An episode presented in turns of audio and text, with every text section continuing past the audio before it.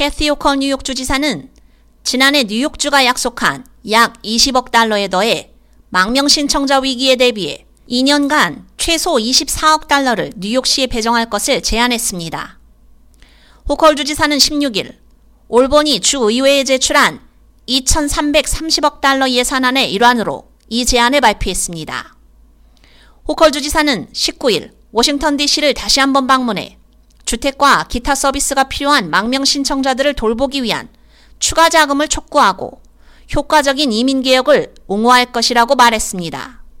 Companies won't do business in New York if there are thousands of people sleeping on the streets or the quality of life is dramatically impacted because the city is forced to cut essential services. We must support the city of New York in this moment to avoid these disastrous effects.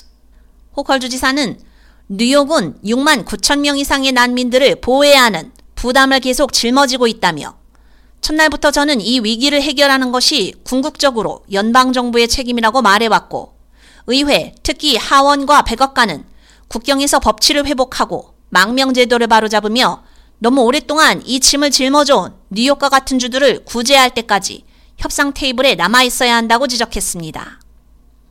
뉴욕주 예산국장에 따르면 2025 회계연도 집행 예산안이 승인될 경우 지난해 2290억 달러를 초과하는 2330억 달러의 기록적인 자금 조달 계획에 도달하게 됩니다. 망명 신청자 위기 대비 비용은 난민 관련 비용을 상환하기 위한 10억 달러와 주 방위군 주둔 및 의료와 같은 주 정부 지원 서비스를 충당하기 위한 5억 달러, 그리고 플로이드 베네필드와 같은 집단 보호소 지원을 위한 4억 달러 등입니다. 예산 책임자 블레이크 워싱턴은 예산안의 빅3는 학교 지원, 메디케이드, 망명 신청자라고 밝혔습니다. 그는 이 세 부분의 지출 증가와 연방 팬데믹 지원금의 감소로 인해 주 운영 자금이 59억 달러 증가했다고 말했습니다. 망명 신청자 위기로 인한 추가 비용에도 불구하고 워싱턴은 고소득이나 기업에 대한 세금 인상을 요구하는 권고안은 없다고 덧붙였습니다.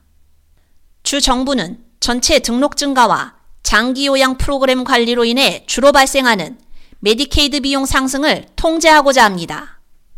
또한 학교 지원도 전반적으로 8억 2,500만 달러 증가해 총 교육기금이 약 350억 달러에 이릅니다.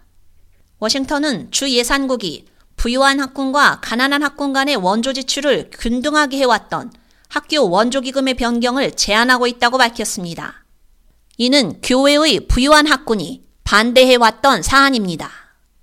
주정부는 또한 크리드모어 정신병원, 플로이드 베넷 필드 및 링컨 교정시설의 긴급 망명 신청자 보호소에 대한 임대료를 지불하고 있습니다.